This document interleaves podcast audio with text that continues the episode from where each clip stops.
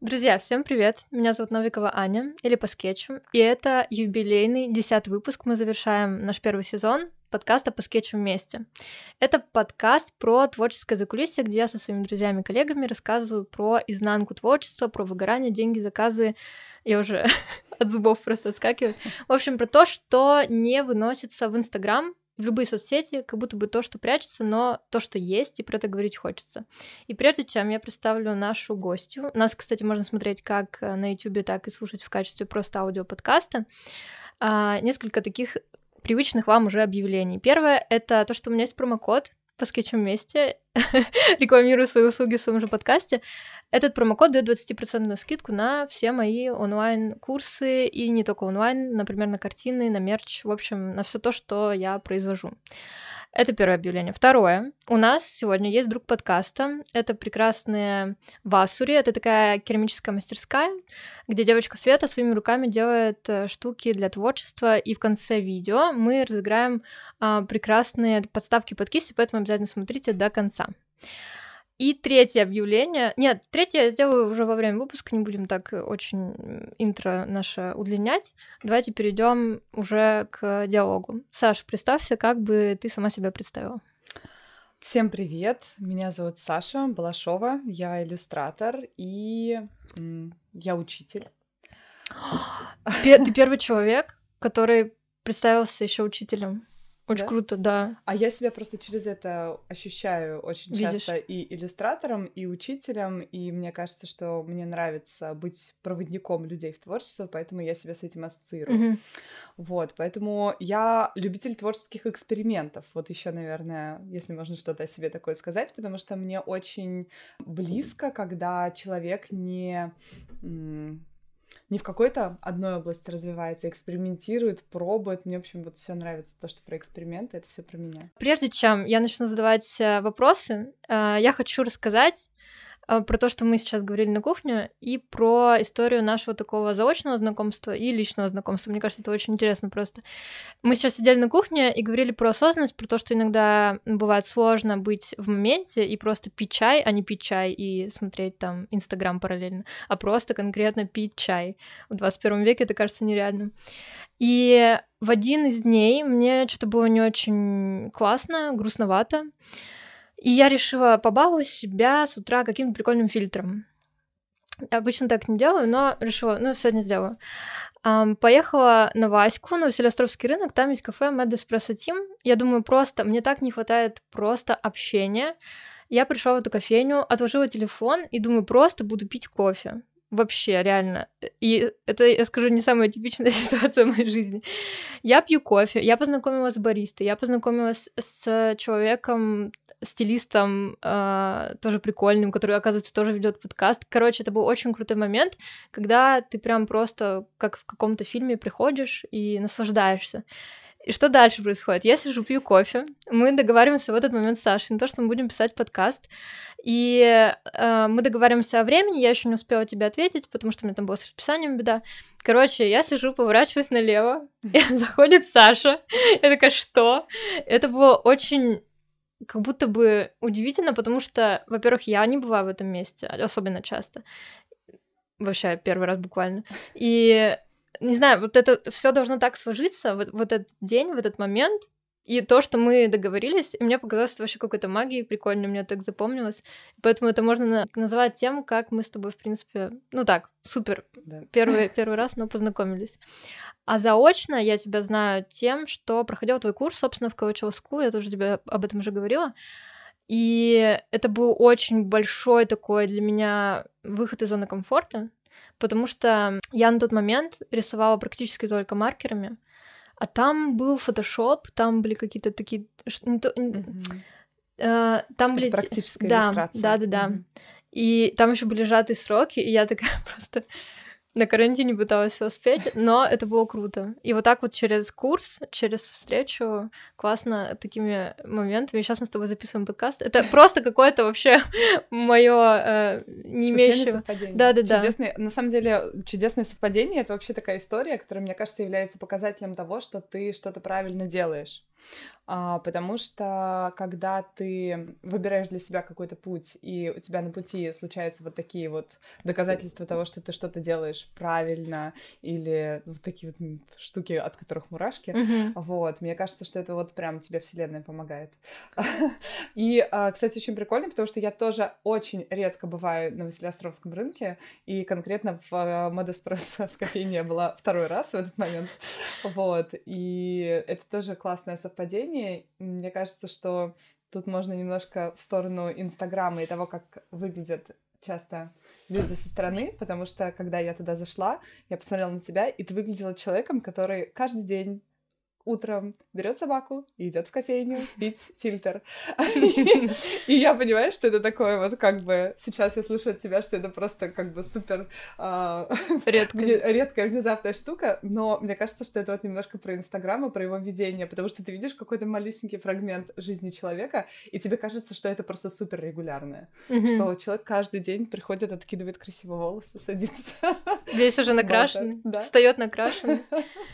Да, в общем, это забавно. Ну, это интересная заметка про Инстаграм, потому что когда я была подписана, сейчас будет признание, я была подписана несколько раз на тебя, то есть я подписывалась, отписывалась, и у тебя, наоборот, создается такое ощущение тебя, как ты ведешь и как ты себя показываешь, и вообще нету никакого диссонанса, потому что иногда да. реально бывает такое, что ты смотришь, э, несколько раз у меня в жизни такое было, когда ты смотришь Инстаграм, ты какой-то создаешь образ, а потом ты видишь, что человек вживую это вообще не тот человек, и ты такой, вау, если там приличная мамочка двоих детей ангелочков, а ты видишь потом, как она матюгается и всех шпыняет, и ты такой, блин, а точно это мамочка двух ангелочков? Ну, то есть у тебя вообще все настолько классно, мне это радует. Это как-то здорово, Угу. По, по отношению к психике. А я, кстати, однажды слышала, что у человека не складывался образ со мной, но мне кажется, мне казалось, что я не создаю такой образ осознанно. А ему казалось, что я какая-то такая летающая фея. Вот. А на самом деле нет. Нет, не фея. Это, да, это, это прикольно.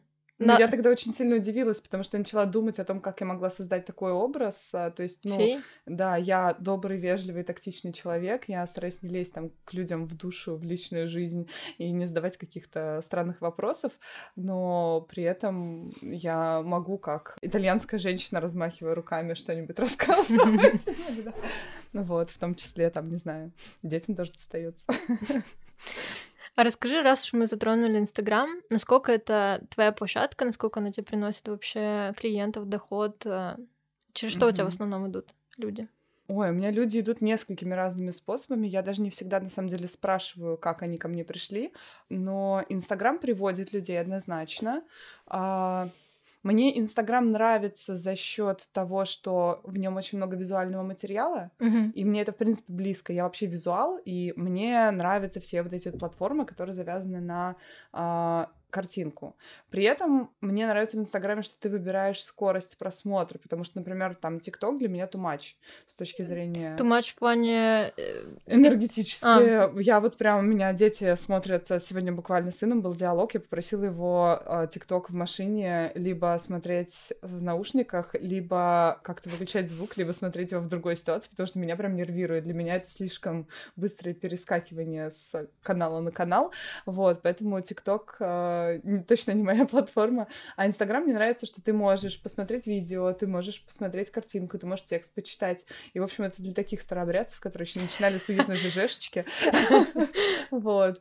А, мне нравится Инстаграм из-за своей такой вдохновляющей части. Единственное, конечно, я понимаю совершенно четко, что всех людей, на которых я подписана в Инстаграме, нужно в некоторой степени делить напополам, потому что а, вот у меня не всегда складывается образ и человек, которого я знаю. И э, я не всегда знакомлюсь с людьми, с которыми я там общаюсь, на кого подписана в Инстаграме. Я очень рада всегда, когда образ складывается. Но у меня, например, есть ситуация, когда я знаю человека, а в Инстаграме он вообще, вообще, вообще другой. И мне кажется, что это вот как раз то, что ты говоришь, здорово, нездорово. Мне кажется, что это немного нездорово, когда ты в соцсети совсем по-другому себя позиционируешь, чем тот человек, который ты в жизни. Вот. И это немножко пугает. Согласна. И это, мне кажется, очень актуальная сейчас тема, потому что у меня была такая ситуация, я была на блогерской вечеринке. Вообще супер случайно меня это занесло. Я единственное там представлялась как э, художник, потому что все остальные люди представлялись как я СММщик, я продюсер, я эксперт, я веду рилс, я сторисмейкер. Ну, то есть это все, что связано с Инстаграмом, я такая, я рисую. Здравствуйте. И эти люди, э, вот к, к чему я хочу сказать, они как будто бы есть э, такой момент, когда ты можешь потерять себя, когда ты ведешь соцсеть. А, мне самой очень сложно почувствовать ту грань, когда, ну, когда ты так и так ведешь сеть, ведешь э, какой-то mm-hmm. и снимаешь какой-то контент в любом случае. Но в какой-то момент э, тебя может вводить в дисбаланс, когда ты начинаешь снимать не когда ты хочешь снимать, снимать только ради контента. И вот как будто бы часть этих людей на блогерской вечеринке были настолько не в моменте, но это мое субъективное мнение со стороны. То есть, типа, мы стояли, веселились, ну как, я не особо веселилась, потому что у меня башка очень болела, но я смотрела со стороны, и там люди веселятся, веселятся, потом ставят телефон, снимают какой-нибудь рилс, э, одни там, допустим, потом выкладывают, а потом опять веселятся. И как будто бы что-то тут не то, короче на камеру веселяться. У меня да. никогда нет видео и фотографий нескольких мероприятий, потому что я вот просто как бы я кладу телефон там в карман или в сумку, и я даже не отвечаю на звонки. Мне общение живое очень-очень близко, и я поэтому вот прям не реагирую на эти вещи. Но, кстати, меня, например, всегда смущает, когда а, меня кто-нибудь называет блогером, потому что я не блогер. Вот я даже сейчас представлялась, я иллюстратор и я учитель, но я себя блогером не чувствую. То есть я делаю какой-то контент, который поддерживает мою иллюстраторскую и учительскую mm-hmm. деятельность. И я понимаю, что это как бы часть моей работы, такой вот да. как бы ежедневная такая рутина, но при этом именно вот блогером, который вот прям блогер, нет. ну, то есть, может быть, это есть какая-то часть моей работы, но это скорее часть моей работы, а не описательная для меня история. Поэтому на блогерской вечеринке я бы тоже скорее представилась бы иллюстратором. да, и при том, что еще самое это забавное, что когда часть людей... Блин, я так не хочу никого обидеть в наше толерантное время, время, но часть людей, которые представлялись, типа, я блогер, я блогер, я блогер, я такая думаю, блин, для меня блогер звучит как, ну, я не знаю, там, Саша Митрошина из серии, там, не знаю, ну, какие-нибудь такие достаточно люди, которые я не хочу, опять же, черт, не хочу обесценивать микроблогеров и все такое. Ну, короче, как будто бы за этим уже что-то стоит. И вот эти девчонки такие, типа, первый курс универа, я блогер. Я такая, блин, так интересно, что у них там за блог? Захожу, а там 500, 500 подписчиков. Опять же, это не особо показатель, но не знаю, как будто бы для меня много вопросов в этих ну, ситуациях. Ну, ты знаешь, чтобы вот как бы немножко снизить градус обесценивания. Пожалуйста, простите. Простите, я хожу к психологу, я пытаюсь не обесценивать. А, ну, мне кажется, знаешь, мы выросли просто в а, менее толерантное время, поэтому а, где-то за закрытыми дверями мы, мы с друзьями шутим жуткие шутки. Вот. Поэтому, да, обесценивание, осознанность, в общем, вся вот это в этом духе. А, мне хотелось сказать, что для меня, наверное, был очень крутой пример. Мне в начале моего пути а, творческого было очень сложно назвать себя иллюстратором вслух. То есть я уже рисовала, я уже брала какие-то заказы, а, но при этом я не могла, вот у меня сразу я не могла произнести это вслух, потому что мне казалось, вот этот вот комплекс самозванца, ага. все такое, мне казалось, что я еще как бы вот есть там такие взрослые, э, взрослые люди, а я тут немножечко так сбоку подошла, в том числе из-за отсутствия там художественного образования и так далее. И для меня это был, была проблема, я помню, что когда меня кто-то уже назвал иллюстратором, подумала, хм, вроде никто не начинает закидывать в этот момент меня камнями. Да, можно, как бы теперь можно самой говорить говорите, я это отпустила, но на это ушло довольно большое количество времени. При этом я помню одну историю, я была на одной встрече, и там все по, по очереди представлялись, там была девочка, так сидит и говорит, а я иллюстратор. И у меня, причем я уже работала к этому моменту уже там несколько лет, у меня были нормальные заказчики, все остальное. Во-первых, у меня проскочила мысль в голове, типа, меня сейчас рассекретят и узнают, что я-то не настоящий художник. Вот, потом я думаю, так, нет, стоп, как бы проехали, это мы уже проехали. А, я начинаю разговаривать с этой девочкой через какое-то время, и оказывается, что она занимается иллюстрацией, но вот буквально полгода она начинает только погружаться в этот процесс. И я была в таком восторге от того, что человек творческий может вслух огромному количеству людей, которые его слушают, сказать я иллюстратор, а, и не ждать, что дальше будет какой-то экзамен на то, какой он хороший иллюстратор. Я просто вот, ну, как бы я искренне восхищаюсь людьми, которые такая хорошая самоуверенность идет, может mm-hmm. быть, немножко впереди них. А, и это а, в том числе про то, чтобы брать на себя ответственность. Потому что когда ты называешь себя кем-то, то к тебе приходит человек и говорит, о, раз ты иллюстратор, а нарисуй нам, а дальше что-то невероятное, mm-hmm. а ты в жизни никогда этого не делала. И если ты берешь на себя ответственность за то, кем ты называешься, то в следующий момент и к тебе приходит вот эта вот проверка, да, mm-hmm. а возьмешься ли ты за это? И если ты берешься и выполняешь, даже если тебе сложно, даже если ты учишься чему-то новому в процессе, а не э, только свои навыки, как бы уже имеющиеся, используешь, это выводит тебя всегда на новый уровень, и твое развитие идет, мне кажется, гораздо интенсивнее, быстрее, мощнее и круче.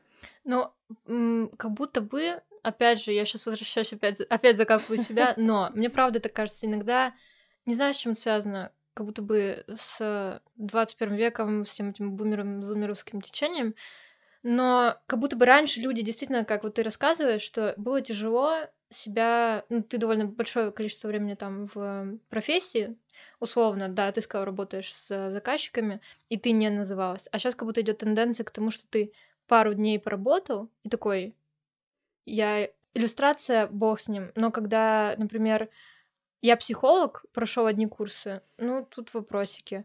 И вот как будто бы тенденция в ту сторону идет. Угу. Это, это плохо и так, и с той, и с другой стороны, это две крайности, в которых штормит, и вот как будто бы хорошая, когда такая немножечко самооценка чуть вперед, вообще супер идеально, но мне кажется, это, знаешь, нащупывание таких границ этого спектра, потому mm-hmm. что, как бы, ну, воспитание и отсутствие соцсетей, а, какого-то активного... Ну, то есть раньше были какие-то звезды, и как бы ты, и ты можешь достичь в своей профессии какого-то уровня, но, скорее всего, куда-то туда ты внезапно не попадешь. Mm-hmm. Сейчас с развитием mm-hmm. соцсетей ты можешь yeah. внезапно стать как бы кем-то за, ну, прям реально за очень короткий срок.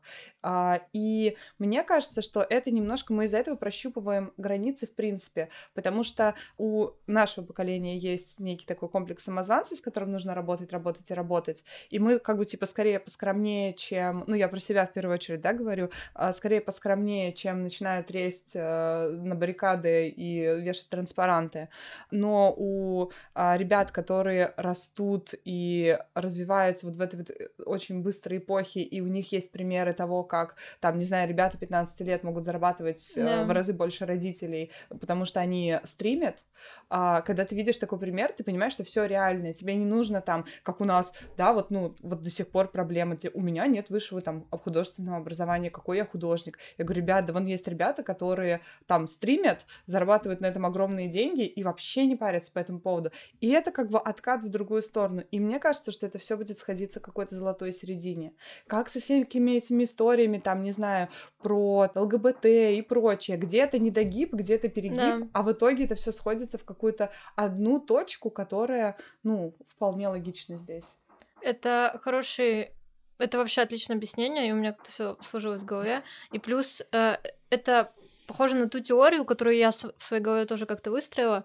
У меня раньше был... Э, минутка личного. У меня раньше было такое, что я часто могла делать э, себе во вред, но в плюс другому человеку. При том, что другой человек вообще меня об этом не просил. И часто я делала... Ну, у меня так начались э, какие-то жесткие панические атаки. Опять же, это все настолько на бессознательном уровне происходит. И когда я поняла, ну, когда случилась паническая атака, я такая, так, что-то вообще не так, давай-ка ходить к психологу, выяснять, в чем проблема. И я поняла в какой-то момент, что я действительно не выбираю в каком-то решении себя, а выбираю другого человека. Я начала с этим работать. И чтобы вот у меня была одна грань, я там, ну, условно прогибаюсь, но это сейчас очень грубо сказано. И очень долгое время я была в другой крайности, когда я говорила, «Э, я не буду с тобой вообще ходить в кино, потому что мне кино не нравится. Бескомпромиссно. Потому что я не могла понять, мне нужно было теперь научиться выбирать все время себя. Иногда это было жестко, иногда это было ну, не знаю. Мне кажется, что это не так было много времени, но моему бывшему мужу казалось, что это было бесконечно. То есть, типа, ты же всегда ходила со мной на Звездные войны, почему ты перестала? Я говорю, мне они всегда, блин, нахрен не нравились. Ну просто раньше я думала, ну, порадую тебя, но мне вообще было тошно от этого. И вот как раз-таки то, о чем ты говорила, про нащупывание. Сейчас я уже в стабильной как мне кажется, середине, когда я уже понимаю, где я могу там уступить и пойти на компромисс с человеком, а где я точно скажу нет. Но как будто бы, да, надо нащупать это. Угу. Ну, это как границы. Вот, ну, а, у меня есть дети, я понимаю, что в каждом возрасте они нащупывают какие-то свои границы, и границы расширяются, они же не понимают, как бы где эта граница, пока в нее не стукнуться лбом. Поэтому ее нужно прощупать, ее нужно понять, оценить, и только после этого ты начнешь как бы останавливаться за миллиметр э, до, до того, чтобы удариться лбом. И это всю жизнь происходит. Ведь эти границы, они все время, мы все время выстраиваем отношения, mm-hmm. мы все время, а, то есть вот, вот это вот, да, в детских сказках, типа, потом мы жили, они долго и счастливы, это ж, ну, как бы это не по-настоящему, потому что все равно с каждым человеком, будь то это твой, там, не знаю, партнер, будь то это твои друзья, тебе все равно постоянно нужно выстраивать какие-то отношения, mm-hmm. потому что время меняется, и та концепция, и которая ты работала, меняешься. и ты меняешься, и то, что работало раньше, может не работать сейчас. И это постоянное вот это вот ощущение себя в каком-то своем жизненном пространстве. Давай вернемся в заказы. Хочется мне немножко туда опять э, пощупать почву. Господи, что, что с моим сленгом?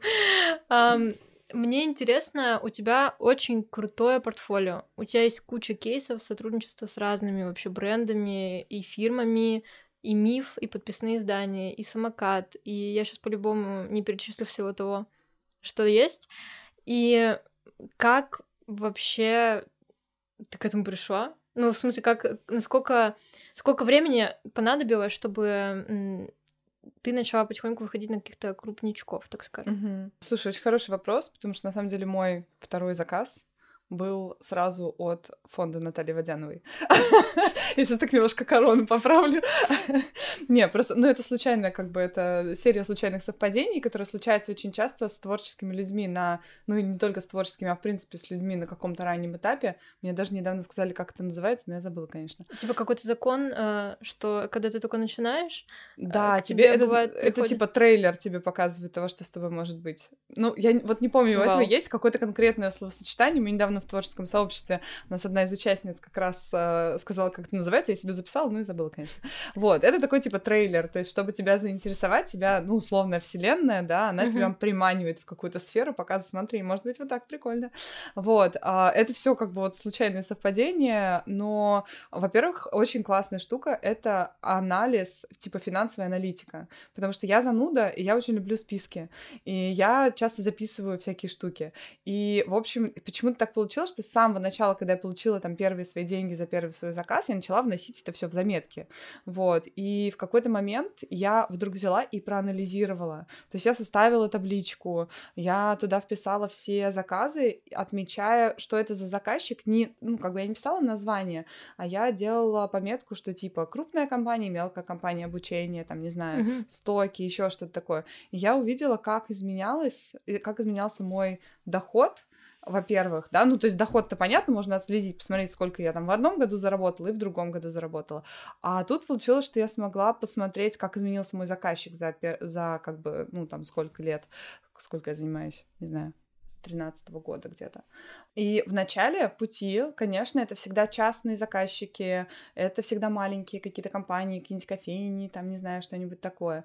Вот. А со временем, а, я думаю, что где-то года через там три после начала у меня появились первые такие большие ребята. Ну, про издательство это здесь Года через три? Мне кажется, что да, где-то так. Вот, ну то есть издательства пришли пораньше, наверное, года через два, но это было просто слабоумие отвага, я просто навязывалась сама. То есть в тот же самокат я просто, у меня было контактное лицо в самокате, я знала девочку, которая там работала, я ей просто написала, что я говорю, смотри, у меня есть такие картинки, я понятия не имею, как собрать это в книгу, но я хочу это делать. Она говорит, о, круто, у нас есть запрос на такую книгу. Мы начали с ними работать. Вот, а с мифом там по-другому получилось, потому что с мифом, например, мы начали работать, когда я делала распечат... открытки, которые можно было распечатать, вырезать, типа, с городами и склеить такую панораму. Mm. И это можно было в интернете просто распечатать себе и там сделать это.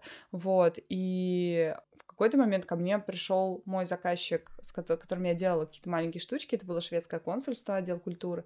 А, вот. Супер. И А, Подожди, ну... как они тебя нашли через эти Нет, они меня нашли через, через общих знакомых, потому что я же училась на а, международных отношениях, и а, у нас был очень странный поток, потому что мы изучали китайский, шведский и финский. Как бы вычеркни лишнее называется. Найди логическую цепочку.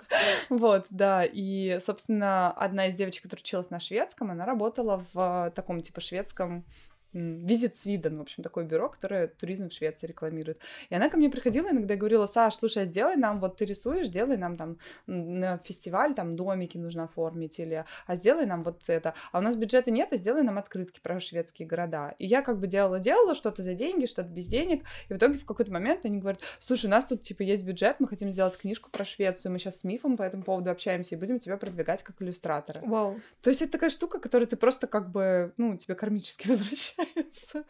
Вот. А, и мне кажется, что очень многие как раз заказы вот эти вот кармические, потому что ты иногда делаешь что-нибудь для какой-нибудь условной благотворительной организации. Mm-hmm. Вот. А у них все-таки благотворительная организация это ребята, которые работают часто с крупными компаниями, uh-huh. да, которые жертвуют им какие-то бюджеты или делают вот эти вот все штуки, там типа а, мы пожертвуем деньги вместо того, чтобы устраивать корпоратив и так uh-huh, далее. Uh-huh. И им нужна какая-нибудь картинка красивая под это дело. Они говорят, слушайте, а у нас есть иллюстратор, который с нами классно работает. И к тебе потом приходит какой-то большой человек, который хочет что-нибудь более серьезное заказать. Вот. Инстаграм тут тоже сыграл определенную роль, потому что мне кажется, что если раньше это было немножко все там типа через где-то через знакомых, которые тебя передают из рук в руки. Сарафанка такая. Да, где-то через портфолио. А сейчас мне кажется, что появилась очень четкая сцепка. Очень большие компании не будут искать себе иллюстратора самостоятельно. Они скорее пойдут в рекламное агентство угу. и закажут у них как бы весь пакет. То есть типа нам нужно разработать э, рекламу для там, не знаю, фуртоняне, да, условный, вот, и они обращаются в рекламное агентство, которым делают фотосъемка детей и а, ищут иллюстратора под а, то, чтобы оформить это все бабочками, как бы. да, Вот, и получается, что очень часто это происходит вот так. А рекламное агентство уже давным-давно это очень быстро развивающиеся ребята, которые умеют искать контакты. И все уже давным-давно поняли, что можно зайти в Инстаграм и быстро пересмотреть кучу художников, а не вот это вот типа, а где мне всех искать? На Behance все иностранное. Вот, а тут ты можешь найти русских ребят очень быстро через тот же Инстаграм. Или через челленджи всякие. Я знаю, что издательство сейчас ищет иллюстратора, блин, через а, типа День крокодила. Я знаю людей, которых как бы вот таким образом Блин, брали в оборот. Это, это очень интересно, потому что был выпуск э, с Ульяной Бабенко, она иллюстратор, и она рассказывала про это. Она рассказывала, что часто угу. люди ходят по хэштегам, именно не ученики, а люди, которым нужен запрос, и они смотрят, какой стиль подходит им, угу. который близок. Да, теги активные, я тебе больше скажу, заказчики по ним ходят, по этим тегам. Для меня это очень... Для меня и тогда это было удивительно. И удивительно слышать это повторно. Потому mm-hmm. что это как будто бы вау тебе кажется, что марафоны не работают, условно, а это может вообще в другую сторону вот, тебе сработать. совсем в другую сторону. Вообще все эти штуки работают не в ту сторону, которую ты от нее ждешь. ну, то есть вот иногда прилетает откуда-то из невероятной да. истории. Потому что ты, например, с кем-нибудь работаешь, а у этих ребят явно не очень большие какие-то там бюджеты и все остальное, ты им это делаешь ради искусства условно, а потом к тебе так раз, и приходит человек, и ты по соцсетям видишь, кто там у них в друзьях, и ты понимаешь, что, скорее всего, тебе вот эти вот ребята тебя и посоветовали. Да. И это все всегда, блин, была же у меня какая-то история с тем, когда это все вообще не в ту сторону сработало, это было очень круто. Если вспомню, я расскажу. Mm-hmm. Но, в общем, да, это всегда вот эти вот... А, зачем участвовать в конкурсах? Мы часто участвуем в конкурсах типа ради победы, но на самом деле нет. В конкурсах нужно участвовать, потому что тебя увидит издательство, тебя увидит еще кто-то, у тебя может образуется какой-то комьюнити, да, с которого да, тебе да, придет да. нужный человек. То есть здесь нужно стучаться в правильную дверь. Можно самим рассылать какие-то свои штуки. У меня была история, когда мне очень хотелось обсудить один проект с издательством Поляндрия, и ну, сейчас, кстати, расскажу тоже интересную штуку.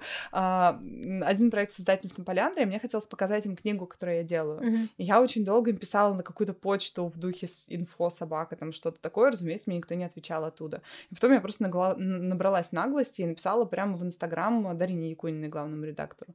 Вот. И... и мы обсуждали этот проект Ну, потому что я нашла тот контакт, который, в общем... Ну, Откликнулся. Да, может быть, это не очень тактично. да, да. Да, писать. Нет, да, не этично, Вот, тактично. я об этом думала 500 раз, но в тот момент я понимала, что вот сейчас предполагаемая польза, она может превысить предполагаемый вред.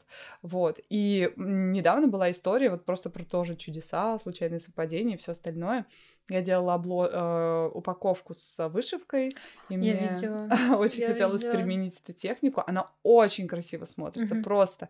Причем, когда я искала референсы, я поняла, что либо кто-то очень сильно скрывает, либо такого еще никто не делал. Ну, просто в интернете нет никакой упаковки с вышивкой. Мгм. Вот. И очень круто, что мы ее сделали. Я была в таком очень, на таком драйве после того, как я сделала публикацию. Мне пришло очень много комментариев, и мне звонили из кондитерской и говорили, что Саша, это круто, все так радуются и все такое.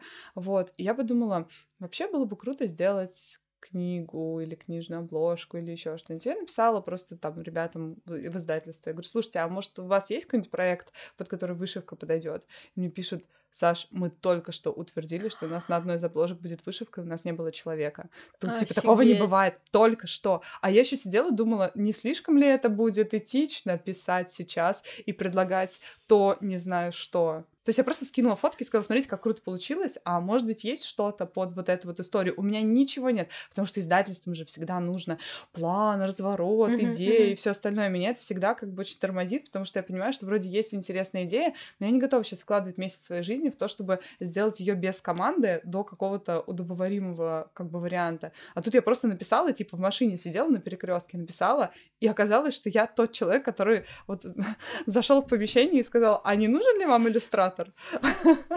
А вот это работает.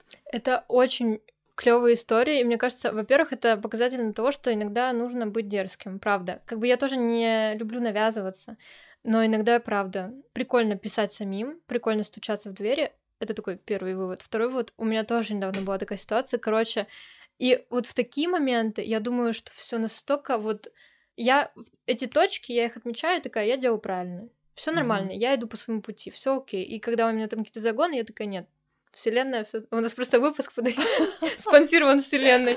А, Ситуация. Я, значит, эм, думаю про то, что у меня была консультация с девочкой, которая консультирует по подкастам. Думаю, надо как-то выводить на новый уровень, т.т., но мне нужно было спросить у кого-то. И она мне сказала, типа, давай сделай э, какой-то джингл или какой-то моушен, чтобы, ну, какую-то маленькую вставочку, вот как у Дудя, типа, вот есть Мгм. вдуть и песня. И люди запоминают очень легко, на подкорке это ассоциируется с тобой. Я такая, да, нужно сделать. В день, когда я об этом думаю, я даже говорю подруге своей, которая немножко поет, говорю, слушай, Даш, может, ты запишешь какой-нибудь там, попоешь что-нибудь, джингл сделаешь? Она такая, ну, может, да. На следующий день мне пишет э, парень, с которым я супер редко переписываюсь, но мы знакомы. И он, он чтобы ты понимала, э, работает в магазине одежды. И он мне пишет, слушай, Аня, я тут недавно начал заниматься музыкой, а именно тем, что делаю всякие штуки, ну, это как там он это назвал, я сейчас, может быть, неправильно скажу, но, короче, какие-то такие синглы, э, мотив какой-то. И я тут написал для твоего подкаста джингл. Не хочешь послушать? Уже написал. Он не то, что мне предложил. Я просто чуть ли не вся в слезах, потому что ну, вот как это возможно? Я вчера об этом задумалась, а человек мне уже сегодня написал. И я еще поговорю с ним, мы обязательно на второй сезон тоже поработаем и сделаем. И для меня это было тоже ну, настолько приятно, вот до глубины души, что, типа, ну, это правда какие-то очень ценные такие моменты. Мгм. Поэтому да. И это круто, потому что мы вот э, очень часто в любой в любом деле мы в первую очередь думаем про деньги, типа принесет ли мне это Мгм. деньги, Да, смогу ли да, я да. пойти себе там не знаю купить бутылочку игристого и все такое. А на самом деле очень большой процент того, что я делала раньше и делаю сейчас, оно вкладывание Да. в рекламу, развитие, в какие-то штуки, в какую-то типа эргономику того, что я делаю. И это очень важно вкладывать, не сидеть там себе и чего-то как бы, да, ковырять это все постепенно там соглашаюсь на то, не соглашаюсь на это. Я, например, очень четко понимаю, чем я могу пожертвовать, если я предполагаю, что это может сделать, быть либо очень классной рекламой, либо принести потом мне какого-нибудь хорошего клиента. Это очень четко чувствуется. Поэтому у меня, например, есть такой типа файлик, который я всегда читаю, когда ко мне обращаются люди с каким-то новым заказом, потому что я довольно а, быстро все делаю и быстро принимаю решения. И иногда бывает такое, что я там в каком-то... Я это заметила, прости, прости, перебью, но я заметила это, когда я тебе написала, я тебе ски... просто... И, э, когда обычно я пишу каким-то иллюстраторам или что-то и приглашаю их на подкаст, это либо мне не отвечают, либо отвечают очень долго, либо э, подождите, давайте в другом месяце, у меня нет ресурса, все окей, ну как бы вообще все окей но ты просто я тебе скидываю, Саша, пойдешь? Пойду. И я такая, окей, это было настолько легко. Ну, я, кстати, еще подумала Ну, что там минута была? Ну, условно, я так, конечно, тоже утрирую, но меня так это по-хорошему я порадовала, что у тебя не было какого-то долгого блока на то, что как-то вот обдумывать эти идеи. Все, прости, это я просто... Не, это, кстати, это классная черта, которая очень помогает мне в работе, потому что мои заказчики знают, что если они меня вбросят просто какую-нибудь штуку, я к ним послезавтра вернусь с целой концепцией. Ну, то есть вот они реально иногда так делают. Я вот приходила там документы подписывать к своему заказчику, который рядышком со мной, у них офис. Они говорят, слушай, ну нам тут еще нужно вот это и вот это, мы тебе все скинем. А я понимаю, что все, я себе уже в план запихнула, скинула. А, они мне еще даже ничего не скинули. Но я понимаю, что у меня вот условно в понедельник будет готов концепт, и я им это все пришлю. И я понимаю, почему они это делают, потому что я за них полработы делаю. Потому что условно этим должны заниматься рекламщики, этим занимаюсь я, потому что мне очень это нравится, очень mm-hmm. интересно. Но это еще служит мне иногда плохую службу, потому что я могу во что-то вписаться. Например, мне пишут, что типа, а давайте вот через месяц нам надо вот это, вот это и вот это. И я думаю, ну вот я сейчас расслабленная, прекрасная, и у меня есть время. Я говорю, ну давайте. А потом так все складывается, что я понимаю, что я это делаю сверх того ресурса, который mm-hmm. у меня есть. Такое бывает. Поэтому в какой-то момент я прям села и заставила себя написать такую себе памятку, которую я сейчас заставляю себя читать каждый раз перед тем, как согласиться на какой-то заказ. Прям вот это вот усилие, которое я прилагаю mm-hmm. перед тем, как сказать да или сказать нет тоже. Потому что я понимаю, что бывает такая ситуация, когда я там устала, меня задолбали, и я вот такая вот вся сижу, а тут мне пишут ребята, а я даже не хочу узнавать, чего они вообще от меня mm-hmm. хотят. Потому что, ну вот сейчас не то, ну, да. не тот момент. И я всегда возвращаюсь вот к этому файлику, открываю его и смотрю, что там написано. И у меня там ровно там несколько типов заказчиков, да. Я хочу работать либо с теми ребятами, которые хорошо лягут в мое портфолио и заплатят много денег, либо, а, ну, и которые при этом отвечают моим а, скажем так, эстетическим и ценностям а, моим ценностям. Ну, кстати, не всегда я могу взяться за какой-нибудь безумный заказ, но самое главное, чтобы не было противоречий с моими внутренними убеждениями. Потому mm. что, например, какой-нибудь тут мне писали из какой-то странной премии, которая явно выдает премию своим же ребятам, и еще эти ребята не являются мои, скажем так, прям а, а, сильно не являются теми людьми, которыми, с которыми мне очень хочется работать. Вот, я не возьмусь за такой заказ, даже если мне прям золотые горы пообещать, мне неинтересно. Mm-hmm. И плюс я еще свои какие-то принципы принципы придам. Вот. Но помимо этого у меня есть пункт про то, что я буду работать за меньшие деньги с ребятами, концепция которых мне близка. Если это какой, какие-то маленькие, уютные, прекрасные э, ребята, которые как бы хотят сделать что-то интересное, я с удовольствием поработаю с ними, потому что они, ну, условно, это такой локальный бизнес, который работает на меня и круг моих друзей. И мне с такими работать всегда приятно, и я всегда занижаю им немного ценник, потому что я понимаю, что, скорее всего, они не могут заплатить. У них нет типа таких бюджетов. Это. Но я знаю, что как бы вот мне это приятно, и мне будет приятно положить это в портфолио. Uh-huh. И мне будет приятно, когда кто-то из моих друзей придет туда и скажет, ну, видели твои картиночки вот там-то и там-то. Поэтому мне кажется, это вот такой вот баланс всегда того, что ты делаешь. Я когда это у тебя было в каком-то посте, я тогда очень порадовалась, потому что ты там писала про то, что да, ты бывает работаешь с зарубежными заказчиками и классными и все такое, но как будто бы ты делаешь красоту не у себя, не, по, не в своем окружении, а где-то там. А э, классно то, что ты балансируешь. То есть э, есть какие-то прикольные зарубежные там проекты, допустим, а есть вот ре- реально локальный прикольный бизнес. Я не знаю, можно ли под него подвести вот этот проект с сумками, которые угу. э, ты делала вышивку. Да, конечно. Ну, ну, потому что вышивка занимает значительно больше времени. Если оценить ее по, скажем так, моим э, расценкам, то это, эти сумки стоили бы просто, ну, ну как бы очень дорого. Но мне было это интересно, потому что мне хотелось увидеть результаты моего труда, во-первых, угу. вот, а во-вторых, мы дружим с Настей, и мне очень нравится то, что она делает, мне нравится ее отношение к своему делу. Она делает, у нее есть прям реюз проект, когда ты можешь принести какую-нибудь свою там толстовку, которая порвалась на этом, а она из нее сумку сделает. Вот, или косметичку, или пенал, или еще что-нибудь такое. Мне очень близки эти ценности, uh-huh. вот, и поэтому мне интересно работать с такими, ну вот с такими заказами. Это такие какие-то коллаборации, которые вот очень сильно про про меня.